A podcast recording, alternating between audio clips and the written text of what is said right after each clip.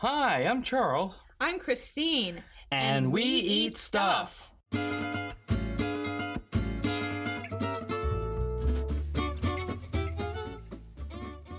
Hello, friends, and thanks for tuning in once again to the podcast We Eat Stuff and Talk About Things.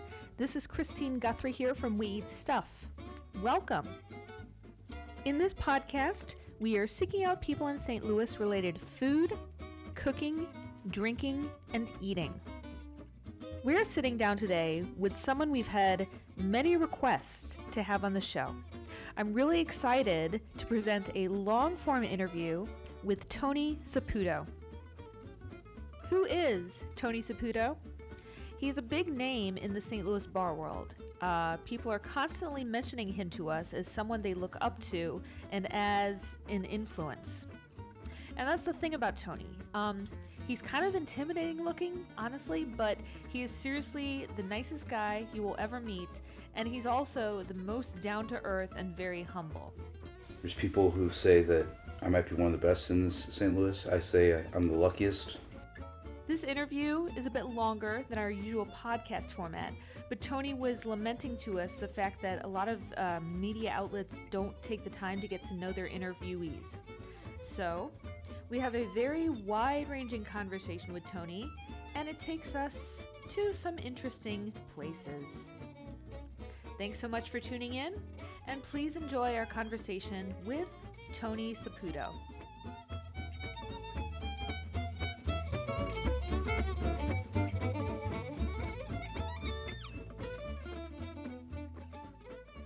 Hey, Tony. Hi. What's up? I am licking the wounds from a very busy week, opening up a Benevolent King. For So, sure. Well, Yeah. thanks for coming over. Yeah, thank, Appreciate it. thanks for having me. Uh, uh, I've been meaning to get here for a long time ago. And, Yeah. uh, sorry it took this long. No, We're- we're all a right, busy. Yeah, it's, it's, yeah, it's a lot of hours, I imagine. In the Yeah. industry, So Yeah, running at 3 o'clock. You can't even call it Atomic Cowboy a bar. It was, I mean, it's just a circus. It's an entertainment venue.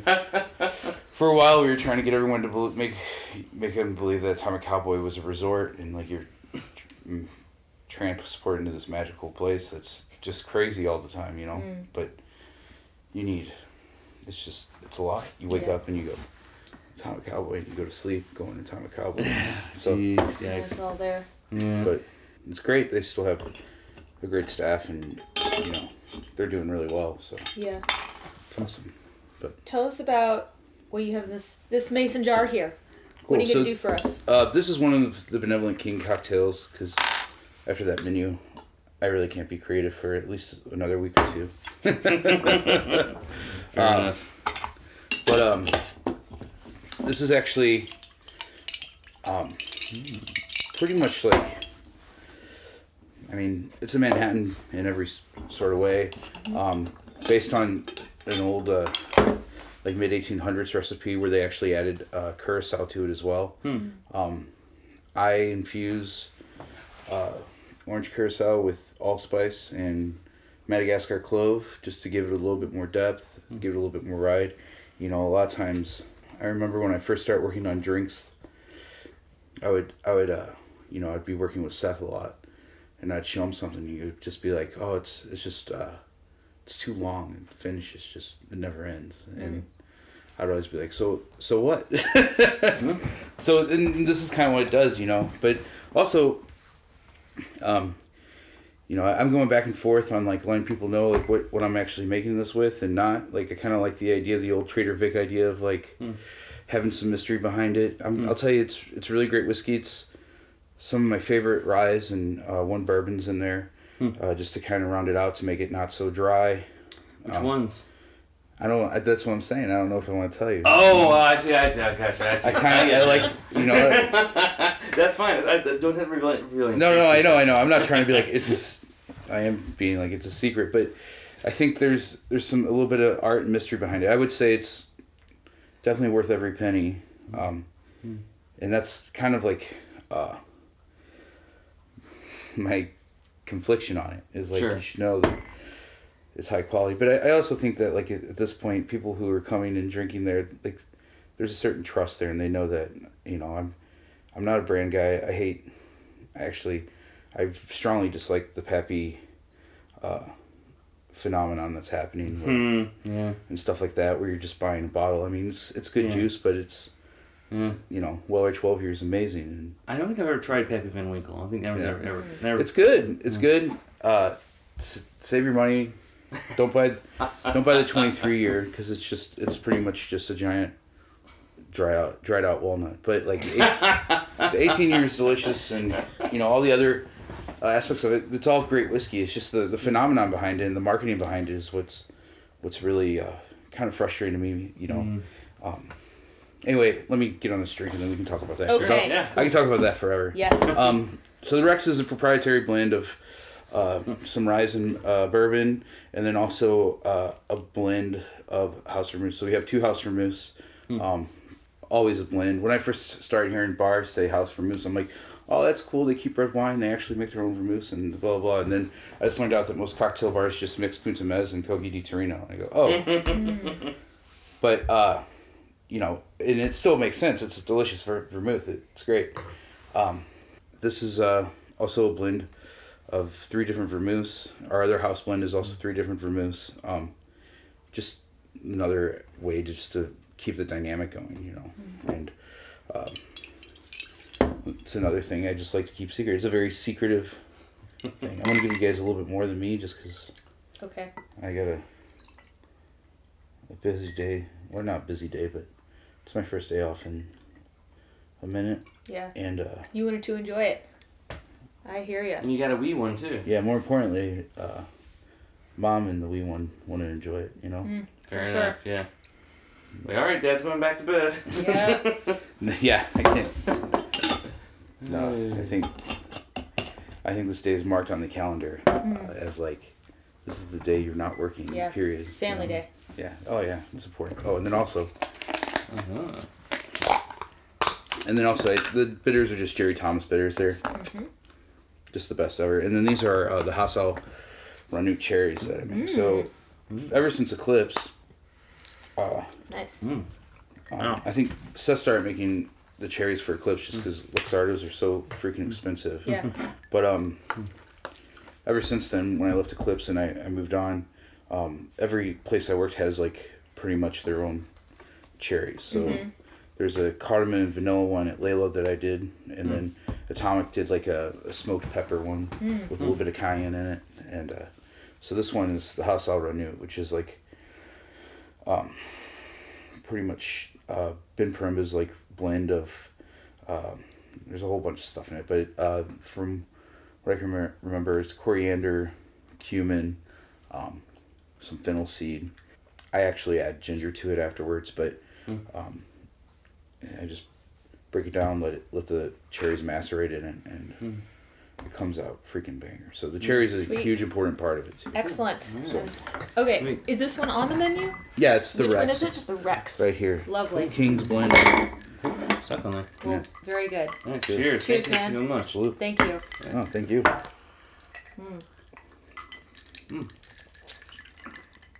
It's good. Very nice. Very good. Very nice. Mm. So Tony, um, tell everyone Sorry. Oh, sound effects. maybe uh, maybe not use a coaster. I'll just hold on to it. It's all right. No. Tell everybody who who you are. Um, Who are you? my name is Tony Saputo. Um, I've been bartending for 12 years in St. Louis. Um I've been able to travel uh, across the United States, and I met a bunch of different famous bartenders and worked alongside some of them. Um, there's people who say that I might be one of the best in this St. Louis. I say I, I'm the luckiest Hmm. in St. Louis.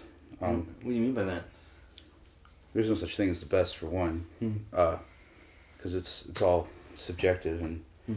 more than that. Like I can give you three guys who aren't nearly as jaded and work, you know, are very ambitious. Fair enough. I'm sure we'll talk about that later, but uh, really, I just mean like you know I've been very very fortunate. Uh, you know, um, I was just going to college. You know, I worked at I worked at some uh, hardcore clubs, some punk rock clubs, and uh, just bartending out of necessity because you know I was one of the few guys that didn't really steal from those places, and I became a manager really quick, and, and then like just started bartending. Didn't know much about it. Um, there's a guy named Vinoy, who's a, a really great friend of mine, and uh, he was like the first guy I bartended with that was like, you know, if you if you bartend, there's a sense of care to it, and he really just taught me how to care, and I think that foundation was what really helped me along the way, you know. Um, and like we were working at just a, a crappy dive. The owners didn't care. Our empl- the, our other the other employees didn't really care. You know, I mean, like we would just play shows, make fun of the bands that were playing, and, and then drink the night away. Yeah. You know, and uh, Vinoy always taught me this like sense of respect with it, and uh, it's kind of funny. He he's kind of shy, or he's very shy is not the right word, but he's very uh, introverted. So um, he kind of like if we're out in public and people are are talking to me and just being like, "Oh, you're this bartender guy and everything's cool." And I'll like point Vinoy. I'm like, "This guy taught me everything I know," and he's just like, "Shut up." Don't tell anyone, you know. Hmm. Forever, he worked at Pinnacle, and he would never even he never wanted to bartend. He just didn't want to be involved with people anymore, you know. Mm-hmm. And he would just work as a bar back. And his hmm. favorite thing is, my favorite thing I'd watch him do is these kids, these washy kids. They're just, you know, drunk loop rats would just come in and be like, "Hey, hey, hey, can I get you know vodka Red Bull, vodka Red Bull?" And like yelling at the top of his head, and he would just look at him. And this is like a large Indian man covered in tattoos from head to toe, and like he would just look at him and give him this blank stare, like there's nothing inside these eyes for you, and then like just go back to work. Hmm. And it was the coolest look ever of just like hmm. blatant like this is not what I'm here for. I'm not I'm not doing it. You know. Mm-hmm. He he cared a lot about uh, what he did. He, you know, especially even there, like he had a job and he did it, and he was great at it. So. So he's kind of one who got who who taught you the the rules and the ropes. just the yeah just the foundations and everything like that and then i was uh, going to college I, I was touring in a in a signed metal band uh, called uh, Lye By Mistake and i was doing that for a long time and i was bartending on the flip side of that and uh, i was kind of looking at it, i was like 26 years old at the time and i, I was like just kind of like looking at the bands uh, I was touring with at the time. uh, We were doing a co-headline or not co-headline. I was direct support for uh, Between the Buried and Me, which is a really huge metal band. If you're gonna play metal, that's as, probably as big as you can get. Is this band? And um, I was like kind of like looking at them and seeing like what they're going through and reflecting on what I was going through and realized that you know maybe maybe the music career is not not the, the path to go. You know. Uh, I was very ambitious with it and I worked really hard and the band worked really hard. Those guys trusted me with their lives for seven years and you know, I kind of met all my goals. I got to travel the, the country like playing music that I made that find people that loved it and like influence like fans and stuff like that. Like this one kid, he was like he would go to our shows like from the beginning. He lived hmm. in Carbondale and he called me one day and he's like 22 year old kid. He's like, I'm seeing this 36 year old woman. she wants to take me away from my parents' house and elope. And, and like, I remember spending, this was like IM time days, you know? And I remember spending like an hour and a half on AI, like AOL Instant Messenger, just being like, dude, do not do this. Like, you're going to ruin your life, you know? Wow, and like, wow.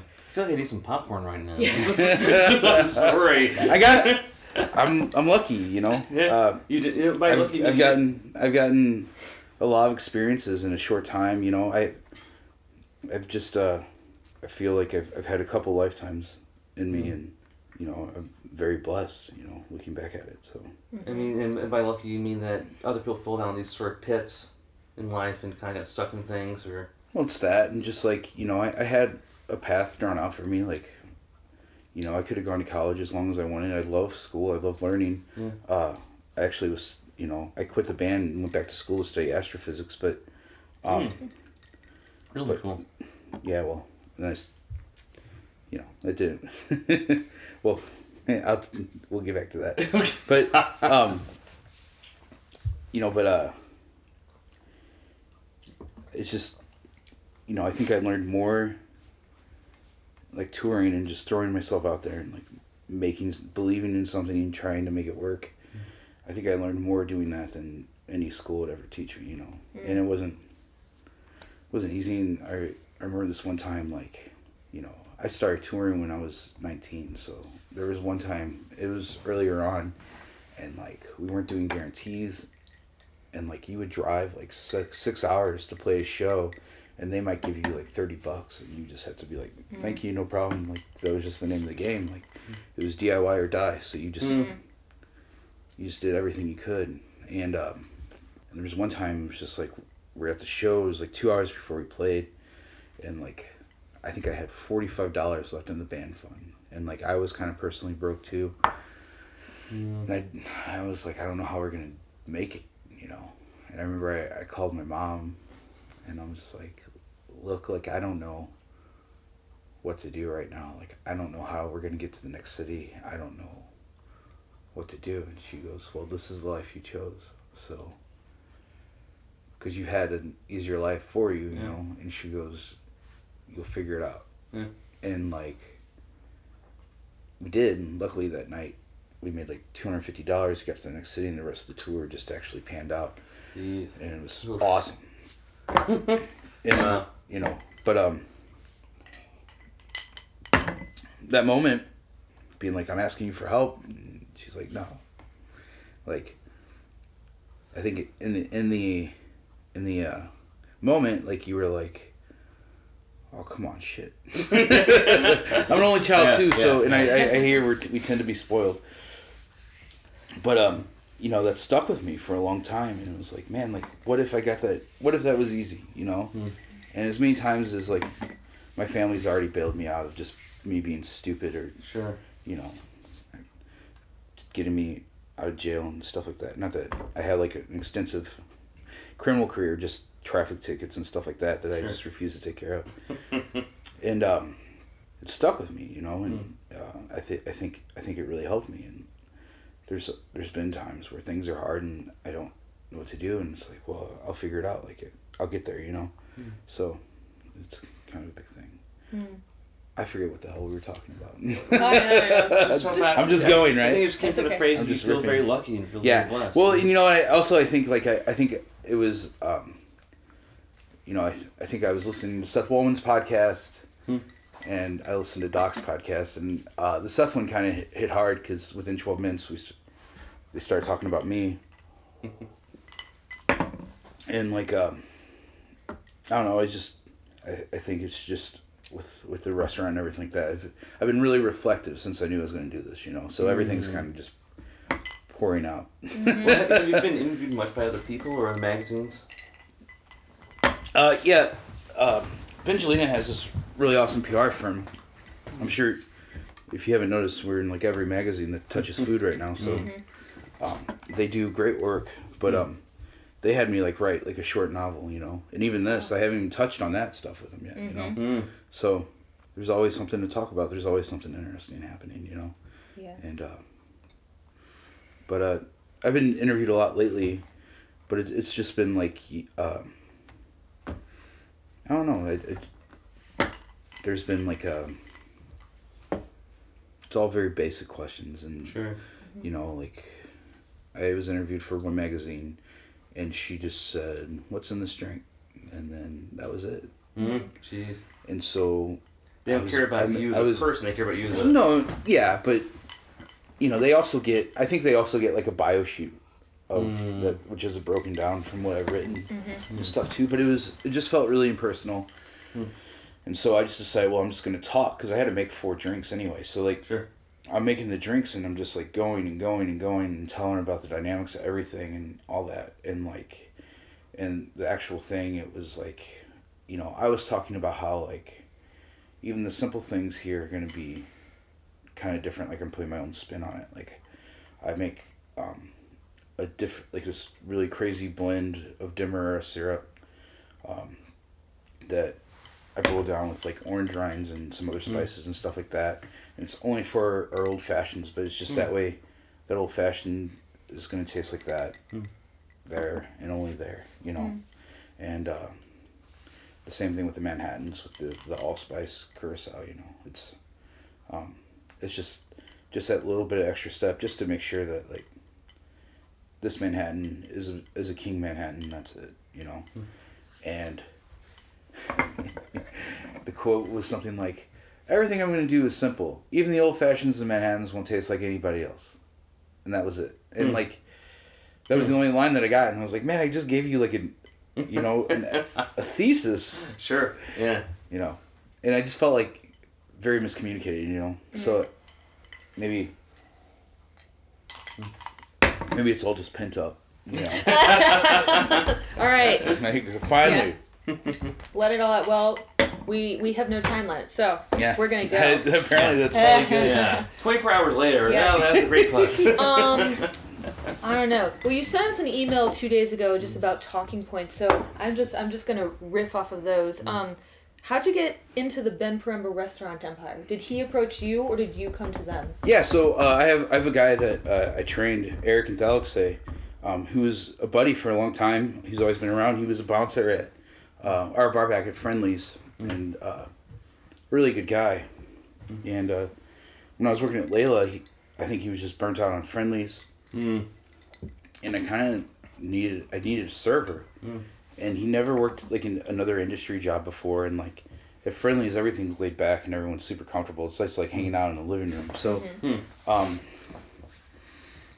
I kind of feel like I, I took a chance on it, and he was an incredible server, like better than tenured servers that I've worked with before, and uh, I ended up teaching him how to bartend, and he took it super seriously. and He's great at it, you know.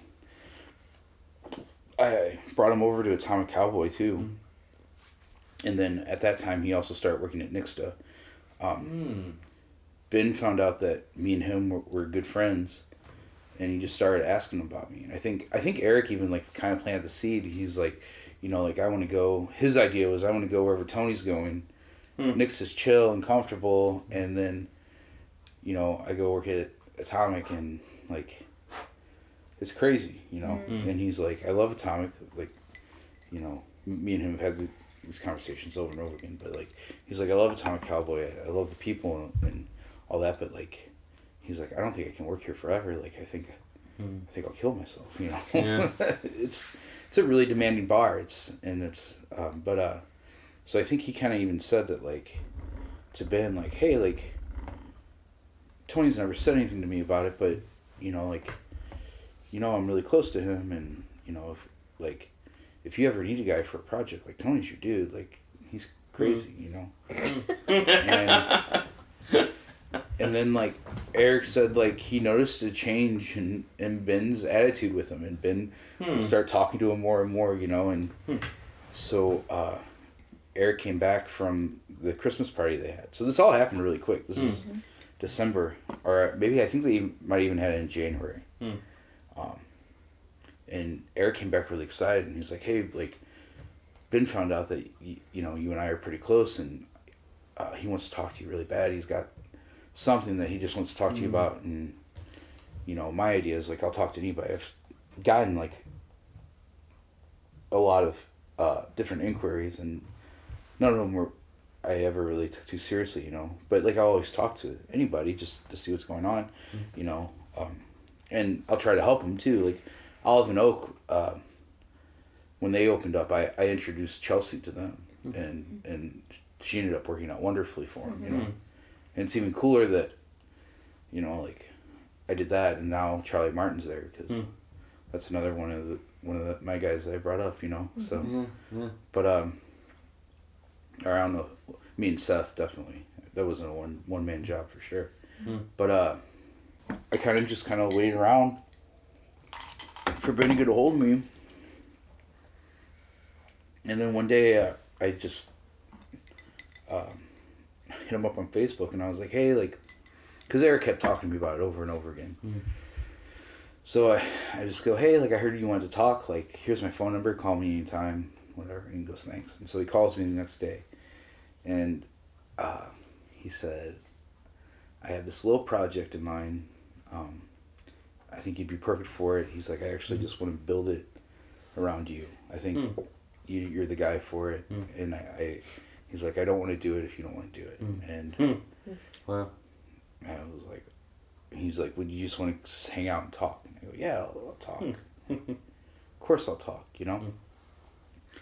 And more than that, like, me and Ben didn't really know each other, but we know of each other, and we both like each other. Like, um, you know, I know through other people that worked with him, other managers and stuff, like, he was responsive to some things we did. Atomic Cowboy on the brunch menu, there's a hashtag Yes We Spritz, which is a whole Yeah, from Olio, yeah. Olio thing just Yeah. to show solidarity and um, you know like because that program is one of the one of the coolest bar programs ever i think like the Mhm, very definitely. very european style of Yeah. drinks and you know not necessarily even the cocktails but just the style of drinking and you know being able to talk to ben about that place was really awesome because it was never meant to be a cocktail bar and it's turning into it now but Mm.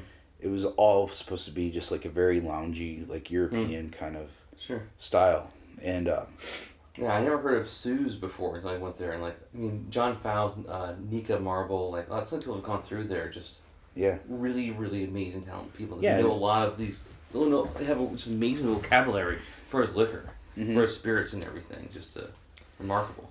Yeah, and that's kind of like you know, uh, in Europe, you know, not a lot of them like the cocktail thing's not really there. You know, I mean, like obviously there's like cocktail bars in all the big cities and everything like that, but the but people don't don't go out looking for it, and the, you know, and it's all very like just playing like Campari and sodas and like uh, this aperitif or drinking Mm. limoncello after a meal and stuff like that. It's Mm. just it's all still very cultured, you know, Mm. and you know the funniest thing about Europe to me is like how close everything is together and yet how drastically different everything is. You know, especially from traveling the United States so much and just being Mhm. like, you know, Americans are Americans. Like you have your East Coasters who, you know, have a little bit more tenacity and a lot more attitude, and then you know your Midwesterners are us, and we're pretty nice people, and we like to talk to people, and Yeah. you know, and the Southerners who, I mean, that's that goes every which way. but- Yeah. And then you know the West Coast guys who are just super laid back and everything's fine, you know. And but beyond that, like beyond like just uh, regional cultures, you know, there's not really much to it. But like in Europe, like you jump on the road for three hours and you're in a whole different world and there's a whole different history behind it, Yeah. and that history's still alive, you know. Mm. And uh, it speaks out to me a lot. Uh, and I like that. You know, you can, like Spain and Morocco are so close together, Mm. and the food is so drastically different, but also, but still, they relate to each other. Also, you know, Mm. like the first day, uh, we did training on on the food. We didn't try one plate, and Ben just gave us a geography lesson. you know, just so you can, you know, because it's important to see how you know just everything surrounding the mediterranean sea and you know it's all very relatable food but all stark differences at the same Mm. time you know Sure. it's beautiful but uh anyway you guys are gonna have fun editing this uh, no, no, no. I mean, uh, it's all great stuff. And like, I actually been uh, studying, uh, taking a pre-som course with uh, Denise Mueller. oh yeah It's Mueller Mueller? Mueller. Oh, sorry, Denise. Um, I'm, I'm horrible with names. Anyway, um, she'll never let you forget it I'll tell yeah, you yeah, never, ever, forever. Yeah, but uh, I should call her Denise Miller. That's what that, that word means is Miller, if I understand correctly. But Hmm. um, and I've been learning about all just how spatiated the wine world is in France and Europe, and you already, you already you just got done saying France, you got done saying Italy, but it's so varied. There's all these little appellations, all these uh, appellations, all these little different areas that are Yeah. so different and distinct from each other because of microclimates, because of various geographical borders, of wars that happened. Like the Alsace region of like uh, of France has been part of Germany and France over and over again, back and forth for right constantly. So it's just Yeah, I've never. Um, I, I love wine, and I would, but I would never say I'm aficionado by any sort of means. I. I have a decent understanding of it, but uh, the best thing that ever helped me really grasp it and really feel comfortable with it was uh, the wine atlas. Ah. Um, just being able to visually see uh, terroir is just super helpful to me, and um, Hmm. it, it I don't know every, you know everything I've heard about wine and everything I learned and absorbed from it, and then like, the the little bit I've read about it, like it never really connected, and then like, I got that book and it was like the giant puzzle piece just fit, you know, and then like I felt, I feel way more confident about wine now, you know. Um, it's an awesome book. If you guys don't have it, I'll, I'll let you borrow it. Cause, Cool. Seek it out. Yeah. We should, Ready yeah. to see it. Especially with what I'm studying lately Yeah, too. for sure. Yeah. I was just gonna ask you. So I know. So you've you've been at places around town. You've been many restaurants, bars. Yeah. Um, how many? Is this the most extensive bar menu you've written? Or Uh, yeah, because it's what twenty cocktails? 18, About the eighteen. 18. Okay. Mm. yeah. Uh, eighteen is the, the number for life in uh, Jewish culture. Oh, Oh, Yeah. huh. interesting. that. Yeah. Okay. It Really- seems like Ben is kind of into mystical ideas. Like like there are lots of Ben's- things, lots of symbols around the So ben, king. Ben's very superstitious. oh Hmm. really? Yeah. Huh. Interesting. Um, he's a worrier. He's a constant worrier. Mm. But uh, That's good. That means someone who watches out for people. yeah, Too. and uh, he, uh, you know, I, the coolest thing about this project was uh, how much I'm learning, and also how involved Ben is in with this. Like, um, of course, like I've always worked with chefs pretty well. Like, hey, what do you use in the kitchen? What can I make from that? Kind of idea. But like Ben will actually sit with me while I'm creating stuff, and like we'll sit down, we'll talk about it, Mm. like and like, you know, we did one drink, and he's like, this drink's amazing. he goes, but you'll kill every plate I make with this. Like no one can Mm. eat anything, you know Huh. Interesting. and I go, yeah, you know what? Like, I do want this to be more of like a an afterthought. Like, I want it to Hmm. chill out a little bit, and like it just be like a hot summer day. You just drinking this drink, and and then I go, I got it, and I made it, and he's just like, this is perfect, you know. And but um, you know, just learning about the culture, too. Like, I think I think Americans are just significantly ignorant on anything that has to do with culture and Hmm. um, you know, I pretty much when we figured we tried to figure out a number because he was like, you know, just make like seven or eight cocktails. I go, dude, if this is a cocktail bar, like, I want to do like a big one. Like, let's do like a book. Like, I want to do a story, you Mm. know, and like, I was saying like somewhere around 20, 25 or something like that. Like, be crazy with it, you know. Mm. And uh, he goes, well, eighteen is like the number, the number of life. It's a big number in, in Jewish culture, Hmm. and like just you know, and all I knew about, uh, you know, I'm afraid to like misspeak, but I, th- you know, a lot of Jewish stuff have, ha- numbers have a whole lot of thing, have a whole lot of uh, resemblance to to, um, I guess Jewish mysticism or Jewish Hmm. culture. You know, About like the Kabbalah as well, or I'm, I have to claim ignorance. You know, what I yeah, mean? so do I actually too. So I'm not gonna. Yeah. I was talking to him about something one time, and I go, "Oh, it's Israeli," and he laughed so hard at me, and he goes, "It's you mean it's Israeli?" And I go, "Yes, Israeli." I'm sorry." yeah, we definitely want to get to know Ben better. I mean, we've talked occasionally here and there. We love him for, for podcasts sometime, mm-hmm. but he seems like a very actually all the major restaurateurs are very interesting characters in their own ways, like Gerard Craft, Zoe, um, Dave Bailey. I've yet to meet Zoe, but I hear nothing but amazing things about her. So Yeah, oh yeah, we excited. interviewed her podcast, She's a great person. and she uh, had a broken leg or something. yes. and was carrying like armfuls of stuff while walking with a cane to our house Yeah. for the interview. Like, can we help you? Oh no, no, I've got it. Yeah. And she's that kind of person. She's that, um, actually strong. but She's Yeah, also independent. like independent Mhm. and like, uh, but so gracious, so friendly, Mm. yeah, and just um, so generous. I mean, it's just uh, she gives a lot of herself. She really Right. does. Yeah. Yeah. But I think what you mean kind of about those persons, they all kind of keep to themselves. A little bit, Pretty, yeah. pretty private, but that's okay. Well, I guess basically in the end, they decide they're allowed to have a private life. They're Right. allowed to just be a person and not have to be constantly on. Mm-hmm. Yeah. Hmm. But, yeah. Well, you know, this is one thing I've been thinking about a lot too.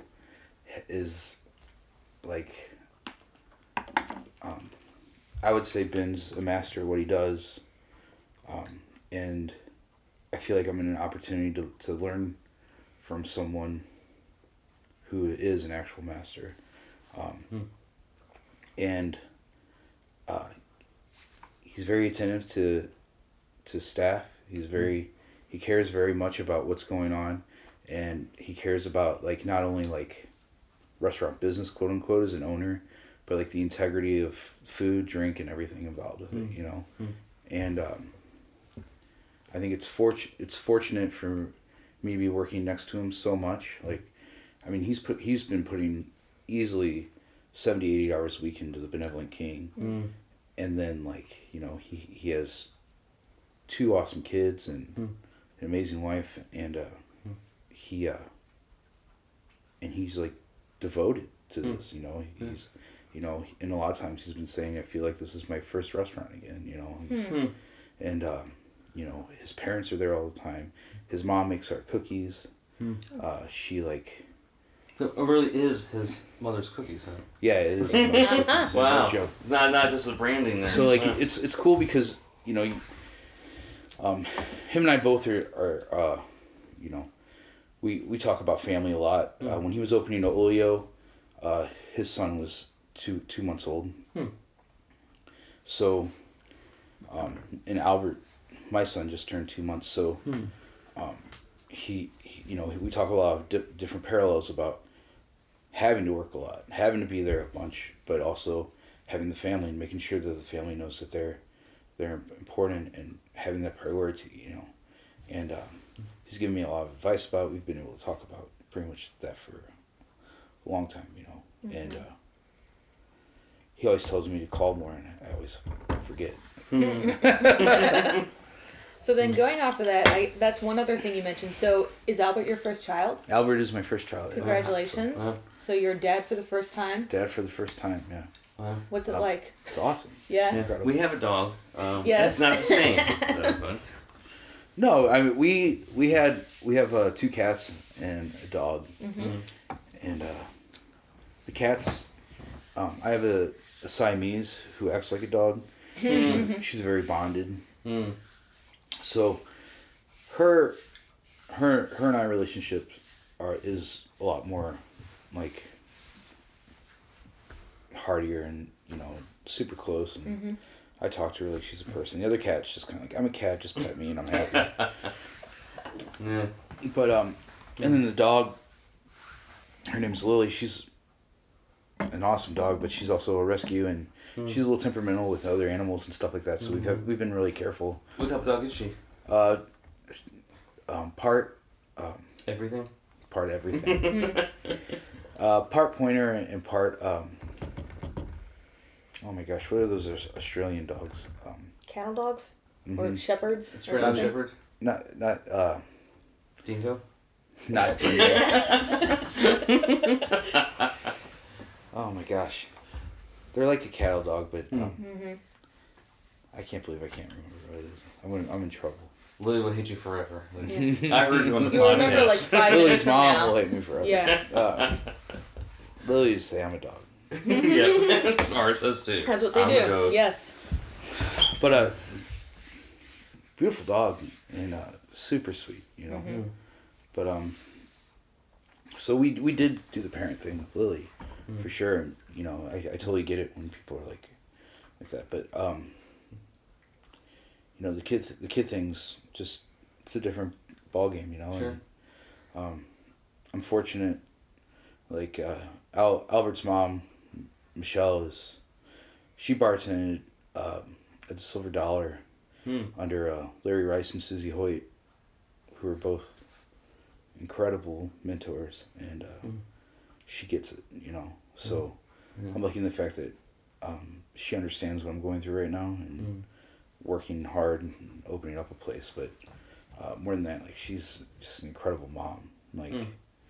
you know, I've seen her like she slept for maybe three hours and Mm. uh, Albert's up and he wants to play and he wants to like try to talk and like she's with him like every step of the way just Wow.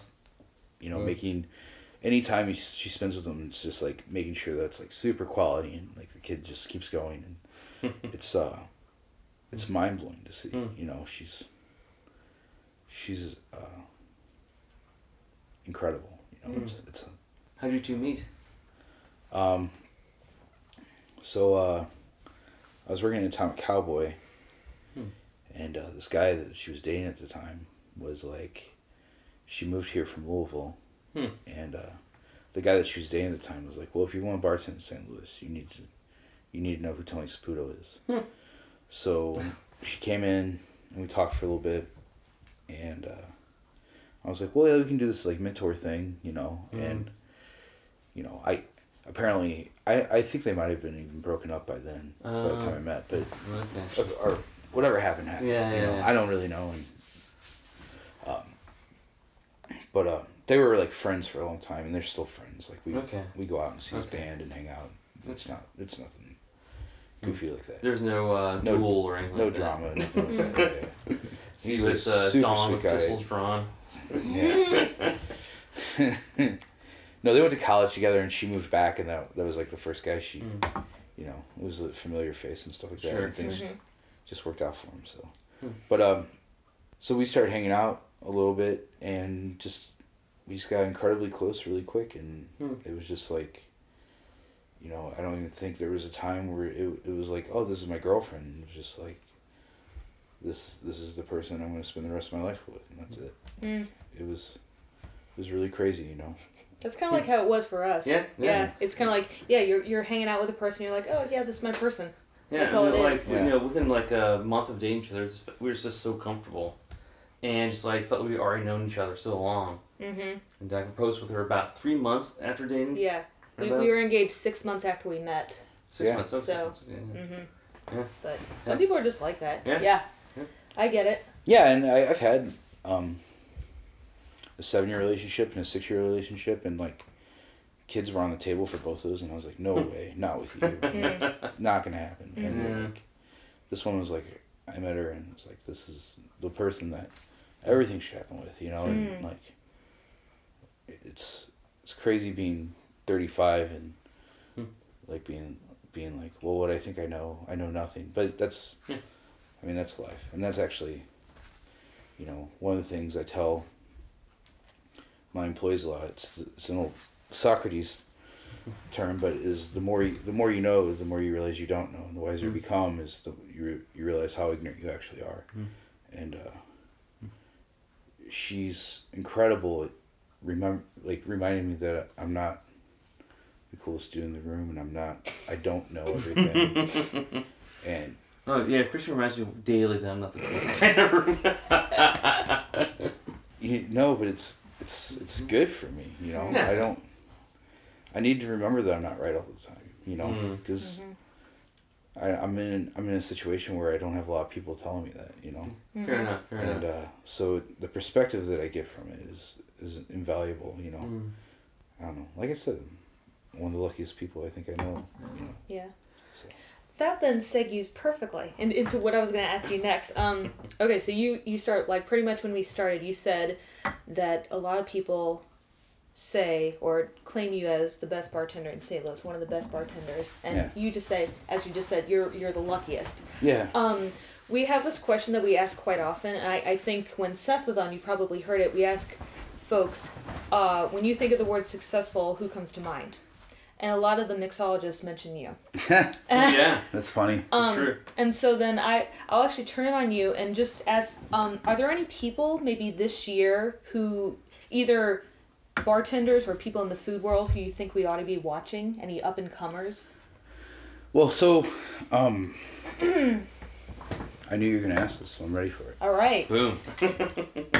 So actually, um, I don't know if you guys got to talk to George Fiorni at all, but he was the guy that was kind of working the wheel um, at the bar last night. Or, Hmm. but, um, I don't think the with with the the pompadour. I we Yeah, didn't really yeah, talk yeah. to anyone besides the our haircut, waitress. the yes. the uh, oh, what's Boardwalk Empire haircut? Yeah. Uh, No, we did not talk to anybody besides you and Ben and our waitress. Cool. Yeah. You you guys were a little busy. yeah, that's Yes. fine. Yeah, it's okay. You know, actually, yesterday we did the soft opening, and I mean, we were we were full all night, Mm-hmm. but the way that the flow worked was so much better. Like, because after that night with you guys, it was kind of like I was like, I gotta figure, I got a lot more work to do, Mm. and like I gotta make this a little bit more seamless and stuff. Mm. But um, I think it's just like how the blocks of how we did everybody was a little bit extreme, Mm. and uh, but like last night, like everything was just silky smooth, and maybe it was just Yeah. like shaking off those, you know, I'm I'm thankful for those nights. You know, we did a friends and family night that night, Hmm. and then that media night, and those are pretty intense. But last night, I think everyone started, you know, starting to hit their stride and stuff like that, and it's kind of weird. Like there's a thing. Oh my gosh, I'm totally rambling, but there's there's a thing with like. I, th- I think it's just everyone's just overthinking everything that they're doing so much, and I'm like, how's this look? How's this look like? How's this place looking? How how's the food coming across? How's the drinks coming across? You know what I mean? Instead of just being like, I've done this for twelve years. I've been I've probably put over ten thousand hours in in bartending, Mm. and uh, I just need to relax and just do what I do. You know, Sure. and so I think it's just time does that. You know. Mm. Um, Well, media nights got a pretty intense night in some regards. Yeah. well, that and then like yeah, there's that idea of like you know if something goes out bad, like Oh noes. Yes. yeah, or what if what if everyone hates it? You know. Yeah, yeah, yeah, yeah. there's some drinks on there that are kind of kind of challenging not Mhm. like super ridiculous but like there's some wild stuff on there if, if you just order the wrong one or it doesn't Mm. suit you like Mhm. you know you could say "I- i'm the biggest hack in, in the city What about George? oh so uh, george Fiorni, um, was a guy uh, I, I brought him on Layla. He, he used to work at Bogarts, and I went. Oh, wow. I uh, he was the cashier there, and I, Hmm. I wouldn't go there very often. And I, I've known George before, just from Hmm. the hardcore scene and stuff like that, uh, going to shows and stuff. But um, you know, like I didn't really talk to him much or anything like that. But he'd come in and say hi, and then before I could order, he would tell me what he would tell me my order. And like I wouldn't go into Bogarts, but like maybe once every three months, just because Soulard and I, I don't. That's not really my stomping ground that much. Hmm. Uh, freaking, I would sit there and wait for food, and I thought maybe it was just me because we kind of knew each other. You know, we were acquaintances, and he did it with ninety percent of the customers that came in there. Hmm. And uh, I was talking to him one time. I'm like, "You're really good at this gig." and I was like, "If you have that kind of like." Energy and mentality to remember all this stuff and these people and connect with them. Like I'm like, you should probably bartend. Hmm. So I brought him on to train him, and uh, typical young bartender thing, like came in being like, I'm hot shit. I'm gonna be this fucking cool kid, fucking doing this. I want to Hmm. learn every cocktail and stuff like that. And like I just constantly like, stop, slow down, chill out, and we worked really hard together for four months. I think I threw him across the bar one time because he frustrated me so much. But like, um, and I, I know I've slapped him a couple times. But What? well, it used to be a rule that if you if you fucked up bad enough, I wouldn't say anything to you if like during service, but I'd walk over to you and kick you in the shin just so you know that we had something to talk about later. Oh my And, uh, gosh. You seem I, like I haven't done this, that rule in a long time, but George was in that was in that part, you know? Hmm. Yeah. and uh, Interesting. Seem like the kind of person who just gives someone a stare and that'd be enough. yeah, they, they get it. George knows that face a lot. there is the face. Yes. But um, anyway, so after four months, he, he went to Albany. He moved to Albany, and um, he just needed to get out of town for a little bit, I think. And uh, the girlfriend he was seeing at the time had a job out there, and so he moved over, out there with him, with her, and he just took it really well. And he started uh, working at like nice speakeasy type bars, and then he ended up getting his own program at this place called Savoy Hmm. and I mean he built it from the ground up, so Hmm. it was his program and like him just pushing and he's super ambitious and he's only 27 right now and he's still like really eager and and uh and like wanting to learn but wanting to try everything, you know. And uh when I was doing this project like I you know the bar's tiny and like I was like who is going to like work with me in close quarters? We have to be there 5 nights a week. Like it has to be a team thing who's gonna deal with me because I'm their boss, but like, I mean, I'm pretty much gonna be sitting on top of you for, for six hours a day. You know what I mean? Like, um, Mm. who's gonna t- take this shit? You know, Yeah. and also, and who doesn't have their own program already? Who would do this? You know what I mean? So, um, I called him and I go, look, I have this thing. I'm working with uh, uh, the Bengelina Restaurant Group. There's like, there's five restaurants we're involved with, um, and they're all incredible. There's the best in the city, some of the best in the city. and uh, I think it's a really good opportunity for you. You know, I'm like, come in, put your head down, do this thing with me, and then I think I think just how ambitious he is and how much he talks and Mm. just his like pure just energy to like get involved, let people know. Mm-hmm. You know, uh, last night we're closing, the lights are on, and two guys come in and we're like, you know what, we'll just do. We just did last call, and like, here's your here's two drinks, you know, and thanks for coming by, blah blah blah blah.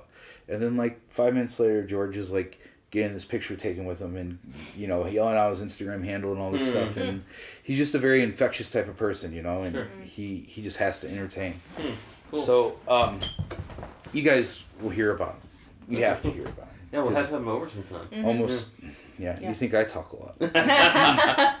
Oh, But, yeah. And the next time we come over, we'll sit at the bar. yes, Yeah. yes. That that's usually our spot. So Yeah. But um, he's super infectious and Hmm. he just keeps going and going and going, like to the point of you you almost have to grab him and shake him and him, calm, calm down, you know.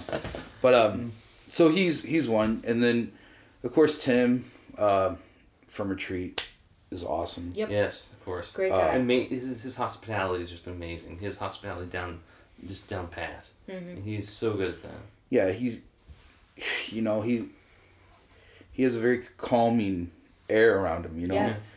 Um, and uh, it's it reminds me. There's a Larry Rice quote that me and Michelle say to each other a bunch now, and it's just, you know, have fun and make it look easy because, and and Tim's got that nailed. Yep. And he, you know, retreat does this thing where all the cocktails look very plain and simple on paper. Like it's very like there's nothing like saying it's not this. You know what I mean? Like that's a freaking book compared to how he organizes his menu at retreat Mm. and then you drink it and you're like, this is f- fucking amazing. Yeah. You know, Yeah. like the kid, the kid's got like the art of balance. You know, Mm-hmm. and uh, um, I've I've judged a couple cocktail competitions too, and like even like I think I got his like eighth and ninth in. You know, and like you risk palate fatigue at that point. You have to be really careful about what you're doing. Everyone else is partying at cocktail competitions, and you're the guy in the corner being like, you know, if you're responsible about it, you're like, I'm drinking soda water and two drinks. You know what I mean? Mm. Yeah, Are tasting and spitting like you know you yeah. you have a responsibility to be very just careful with that. You know, Sure. Right. and uh, his drink came in. It was just incredible. Mm. You know, Mm. and uh, and he's always been great, but like I remember tasting that and just being like, I don't know whose this is yet, and I think I guessed it was probably his. I think I guessed it was him or Matt Sorrell. Mm. And Matt Sorrell was the other one that was freaking awesome. Oh, yeah, we love him. Yeah. Him and his wife, you know, both- Beth is so much fun. We had him over interview recently. Did we Mhm. post it recently? Yeah, their interview came out two days ago. Is under cocktails or go or is Yeah. it? Uh huh. Yeah. Yeah, Awesome. they're great people. Yeah. Oh yeah, and uh, th- yeah, they're awesome. I mean, I feel like they're family to me. Mm-hmm. And uh, And he's at beer too. oh yeah, beard, beard brother. Beard master. Beard yes. brothers. I cannot grow a beard, so I just do this. And that's it. Yeah, but um, I like. Uh, I think I think I just think Tim's great. Mm-hmm. Um, before I start going on to another tangent, uh, Jeffrey Mole is awesome. Yes. Yep. Yes. Definitely. Um, I'm glad he finally got out of his box and was like actually like playing with other bartenders and stuff like Yeah. that. Like you know, but uh, also I'm just glad that uh, people know who the hell he is because Yeah. forever, you know, he did Little Country Gentleman and people who went there knew about him because he was the only guy there and those drinks are incredible there. Yeah. But like even at the Good Pie, like not a lot of people even knew the Good Pie had a cocktail program. Mm. Yeah. And not only that, but it was like one of the best cocktail programs in the city. Mm-hmm. And uh, he's incredible. And I'm Yeah. glad that people know who he is now and like he's he's doing it right. Yeah, we first got to know him at uh, Rand, was it, Randolph's, Mm-hmm. And uh, it's a great console program. And then also he, he has Amaro nights too. Mm-hmm. That's a lot of fun. But did he actually work at Midu Nake as well? Noche. Oh, Media Noche? Yeah. Yeah, well, yeah, actually, uh, Seth Ferguson is the guy that ran that program, Mhm. and uh, that's who taught Jeff. And I uh, see. so he he's had like a very individualistic style of like bartending. You know, like he never had to like do a dive bar or they come up or lie to get a job or anything like Sure, a lot yeah, of different yeah. bartenders do. but he just like did that and he goes, Yeah. I'm gonna be awesome making these really fantastic co- cocktails, and that Mm. was his whole focus. Hmm.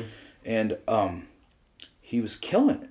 He was knocking out of the park, and started talking to him and got to know him, and he's a great guy, a really close friend of mine, and the dude's just freaking awesome, you know. Hmm. And um,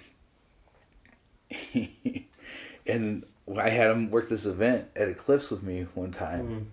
It was the uh, one of the drink exchanges. I don't know if you guys have gone to that, but Yeah. it's okay. it's like I, f- I used to fill Moonrise up with like all these bars, and Hmm.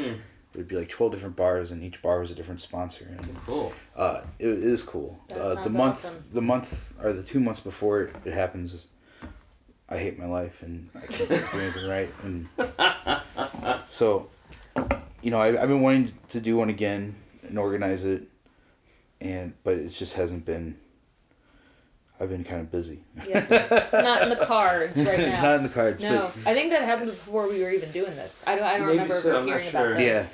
but um, but anyway, the idea is like Jeff made uh, a cocktail representing the good pie, and um, he goes up there and serves it. But also like it's a crazy bar and it's open to the public, so like if people want something different, like you have to make it for them. And Yeah. uh, he, he's starting to get hit with like real volume. Like we're getting deep behind the bar and stuff like that. And someone asked for a vodka sweet press, and frantically he's like, "What the hell is a sweet press?" I don't know what it is either. It's it's Sprite and soda, which is like what? if you bartended in the '90s, you made a lot of them.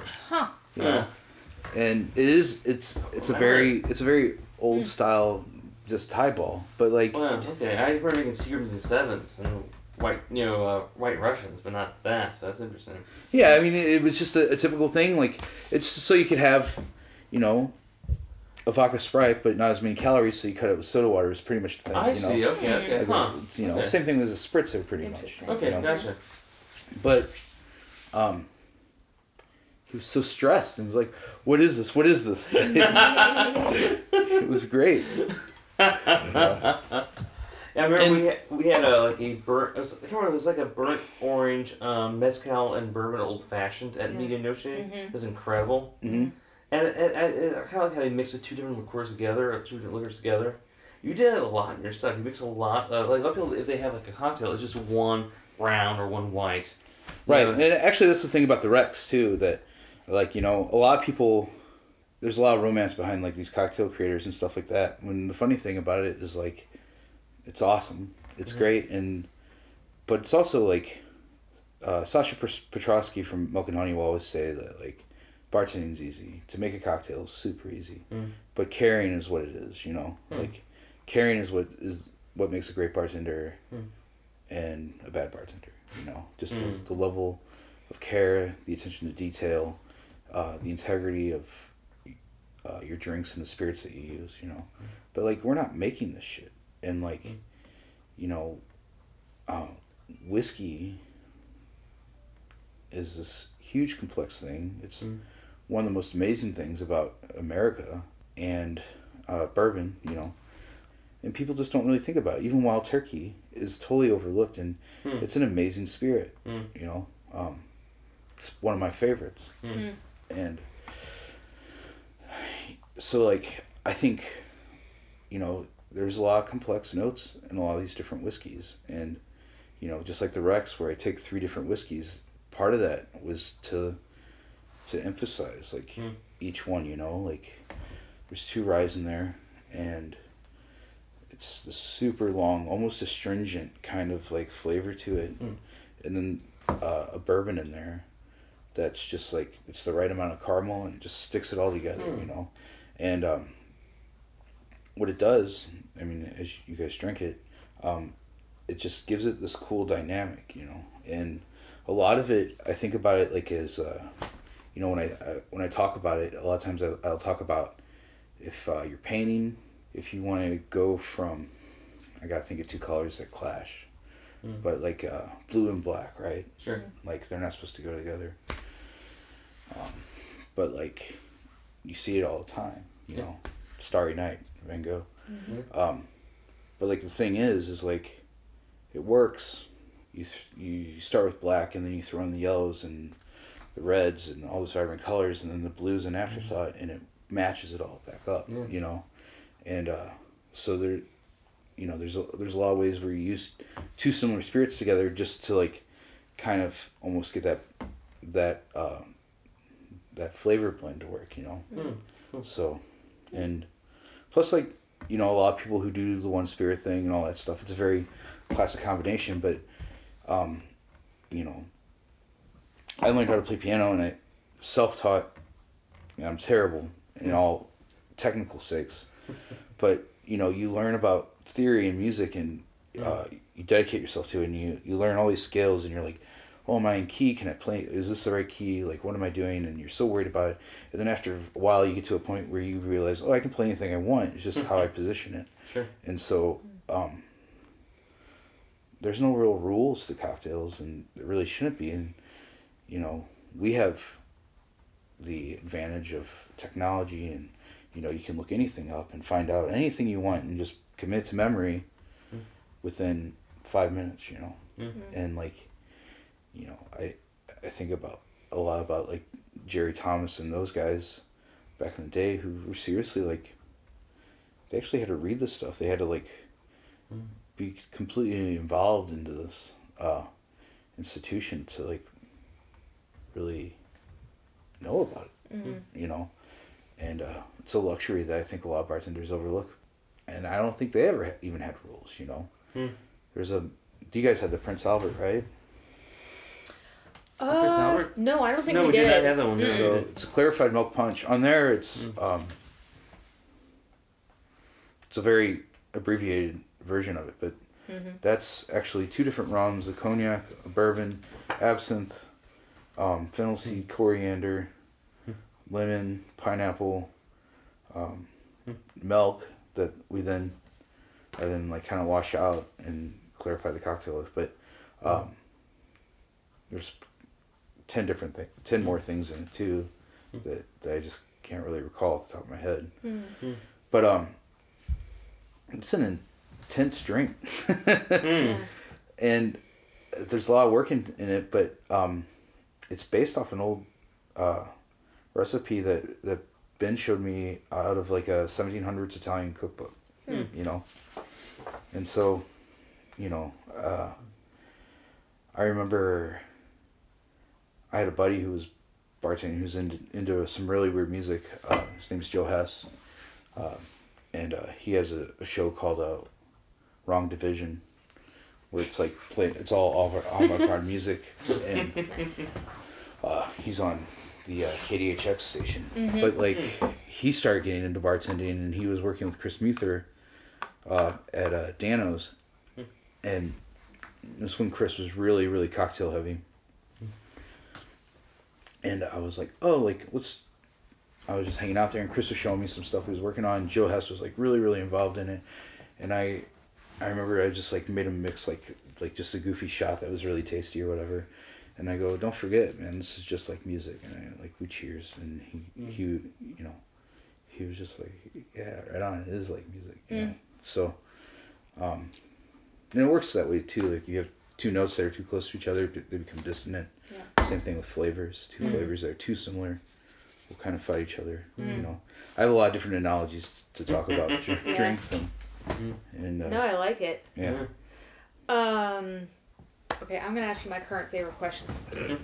Uh, tell us about some meals or dishes or like appetizers at town that you've had recently that you think people ought to know about. Okay. This is awesome. yeah. Uh,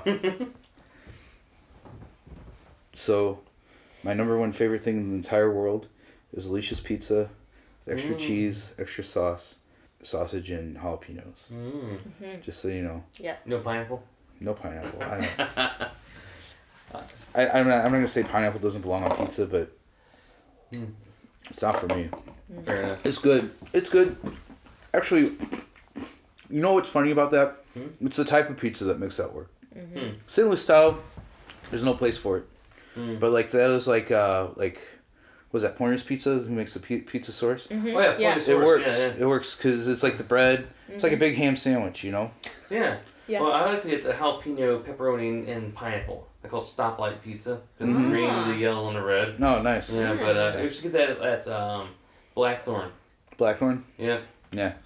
Um, this isn't a bias thing, but honestly, um, Olio has been the most pleasing experiences ever as Yeah. far as eating. Um, I've yet I've yet to eat it. Uh, Elaia, Same I- here. I actually. We intend to. have not to. We, we keep mean to. We have not. yeah, just waiting for a night off and you know a babysitter, Yes. which we, I For think we got a while before Yeah. we start worrying about babysitters. So, but um, it's just awesome. Mm. uh, everything, every plate I've ever had there is great. You know, when George first came back, I go just see, see, kind of see like what we're dealing with. I'm like, let's go to Olio, Hmm. and um, I, I go just get whatever you want, and you got a kale salad. I was like, okay, well don't get that. but even the kale salad was awesome. Yeah, it's, yes, it's incredible yeah. salad. It's actually yeah, nice and macerated. But I was Yeah. just like, you know, like I'm like, man, you have like this. They have this roasted cauliflower plate and this roasted root vegetable plate, and they're just like so freaking good. Yeah. And you don't think you'd ever care about freaking root vegetables on a plate, you know? And it's incredible. It's one of my favorite things. But And- your egg salad sandwich is just oh yeah. so good. I mean, it's just I never think I'd order egg salad somewhere. Where you're like, Yeah. ugh, you know, but and even there. think about it. You Yeah. know. Um, and on that same plate, though, actually a specific dish that I think everyone in the city should try, especially if they care about food, is uh, at Nixta. Hmm. And I'm gonna get off Bengelina stuff right after this, I swear. But at Nixta, uh, Chef Alex makes this turkey plate, Hmm. and it's freaking incredible. And the reason why I think I'm so behind it is uh, he, he he knew I was eating there one night, and he just sent it out to me. And I think maybe he even kind of realizes it. But no one's gonna go to a Mexican joint, see turkey on a menu, and be like, "That's what I'm getting." You Sure. know. Yeah. But everything about it is just amazing. I was prepared. What was it? so it's just like one long like uh cubicle strip Hmm. of uh, white turkey meat Hmm. this like little nugget of uh, brown meat Hmm. and then um, just like this like I, I forget I forget what kind of minute it was but it wasn't like a spearmint or anything like that. It wasn't Mhm. very sharp. It was very like approachable and, and easy. But then the sauce that he did is like he actually burns these peppers like scorches them and they're on fire and then washes them off and collects all that carbon. Hmm. and then he makes a sauce with that. And so it's like the sauce super tasty but it also just has a little bit of that like that like dustiness to it. Mm-hmm. And you wouldn't e, and like the way he does it is there's a little pool of it and then he just spreads it all over the hmm. plate. Like and i don't mean hmm. like, like a paintbrush. Like he's hmm. like taking it and just like you know jackson pollocking it. And Wow. you, when you get it at first you don't realize what it is because it has that like matte finish like burnt stuff has you know? Yeah, yeah. and you go oh this is a cool looking plate. And then as you eat you go oh this is coming off and this is part of the meal you know but it's just super cool and everything everything that's done there is just done extremely well. Um that's really t- two big ends of the spectrum. Um where, el- where else have i been going? Um michelle got pregnant. She was a, uh, a pescatarian. Hmm. and she got really into pork. So we went to salt and smoke a lot. We went to uh, Mm. uh, I kept up trying to get her into Southtown Pub, and she's like, you know, I salt and smoke's always a thing for me. Like I enjoy it a lot, and then I Mm. finally got her to try Southtown Pub, and uh, they do a smoked meatloaf there. That's Mm. super cool. And then they th- their stuffed macaroni and cheese is awesome, but Huh. um, trying to think. You know, I haven't really had a chance to eat out a lot, Sure. and when we do, it's the stuff that we know is gonna win because Hmm. For sure. few and far between. You know, Yeah. sometimes. Understandable. For sure. Um, Hmm. yeah, you know, uh, I'm a St. Louis native. Uh, I think third generation Sicilian, Hmm. and um, so like the old typical St. Louis uh, Italian style means a lot to me. I think one of Sure. me and Michelle's first dates was Zia's, Hmm. and I was just like, you know, you like, I know this isn't, it's great food. I I'm not trying to say that, but I know it's not like authentic Italiano. You know sure, what I mean? sure. Yeah. But I'm like, this is what St. St. Louis means to me. Like, this Sure. is something that makes me love the city, you know. And and like, she was like, all game for it. She goes, yeah, this makes sense. This is great, you know. Mm. Um, so that's cool. Mm-hmm. Also, um, Michelle's from Granite City, so we spent a lot of time in Edwardsville, Cleveland Heath. Everything they do. Oh, is- absolutely, is yes. incredible. Mhm. And then also, um, you know, there's a little place there called Oriental Spoon, Hmm. and their crab rangoons just the best in the world. Oh, It's okay. Let's try awesome. that. Never been there. Yeah. It's Bit- just this tiny little spot, you know, and you you it's a it's in a strip mall, you know. You would never Mm. think like, oh, this is a great, Like Nudo, you wouldn't think that'd be you know in the middle of the strip mall in West County. Mhm. right, right, and it's cool that those places are, are actually starting to infect like the, the uh, suburban sprawl, you know. Yeah. Yeah. So, it's it's a good thing, and um, hopefully that keeps happening. But it's it's awesome. Agreed. Yeah. Mm. Also, on the idea of Italian and suburban sprawl, uh, I do think Roberto's in Concord, uh, like Concord Plaza, Hmm. uh, Lindbergh, and uh, Baptist Church Road. I think is one of the best kept secrets in Huh. in, the, in the city. It's a great Italian joint. Yeah. Cool. So Okay. Is that like South County or? it's South or- County. It's very South okay. County. My grandparents live uh, right down the street from there. So Okay. it's I've in the never same. heard of that place. It's in the same parking lot, or it's across the street from Ronnie's Theater. Okay. So, Gotcha. but uh, Um. Oh, I'm sorry. no, no, you're good. No, you're good. Yeah, I think I think I'm getting you a lot. Got it. That's, oh, that's good. Yeah. Place we need to try out. Yeah, definitely. Yeah. Yeah, Cleveland Heath was what started We Eat Stuff. Yeah. Oh, really? We went out there and I brought my ca- a camera I just gotten, took some photos and it actually looked kind of good. It's like, hey, let me make a food vlog. blog. Mhm. Yeah. So Shape's not Shape's not owned by the same people anymore, but it's still good. We went to recently. That's long Right. ago. Elijah's still there, right?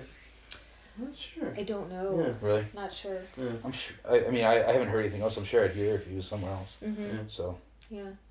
yeah. Also, back on the bartender thing, I, I, I have to talk about Terry Oliver. So Of Oh course. yes. Yes. Yes. Yep. Definitely. George George came when George got here. He's like, I think we should do this. We should do this. There's this printer we can get that makes like an edible picture, and you can put it on a cocktail. And I go, Mm. stop. I go, Look, man. I go, let Terry do that stuff, man. Terry's fucking, Terry's great at it. Like, Yeah. just let me have my style, and I'll be happy. Sure. You know what I mean? But Terry's fucking awesome. I love him, Yeah. and he's a great guy. Fucking, if not one of the best bartenders in the city, definitely the best looking bartender in the city. Yes. Mr. Easy on the eyes. Oh my Yes. gosh, fucking Yes. model. Yep. Yeah. Yeah, we love going to his place. We haven't even become close to getting through that menu, but that's okay. Yeah. We I got our whole order. life. I usually order from the winter section. Yeah. Cause I like amaros and dark Mm-hmm. flavor things. So yeah. Yeah, if you if you want something a little bitter that's still kind of refreshing, there, he does um this drink with uh, what are those little tapioca balls called? Oh, Bobas? boba. Bobas. I Yeah. think you've had that one before. I think right? I've had that. Yeah, Yeah. it's like got like a bitter melon kind of flavor to yeah, it. It's, I've had that one. it's fantastic. I like that a Yeah. lot. Super cool. Yep. Mm-hmm. So, I liked it a lot. Yeah. We Did gotta you get guys- Terry over here.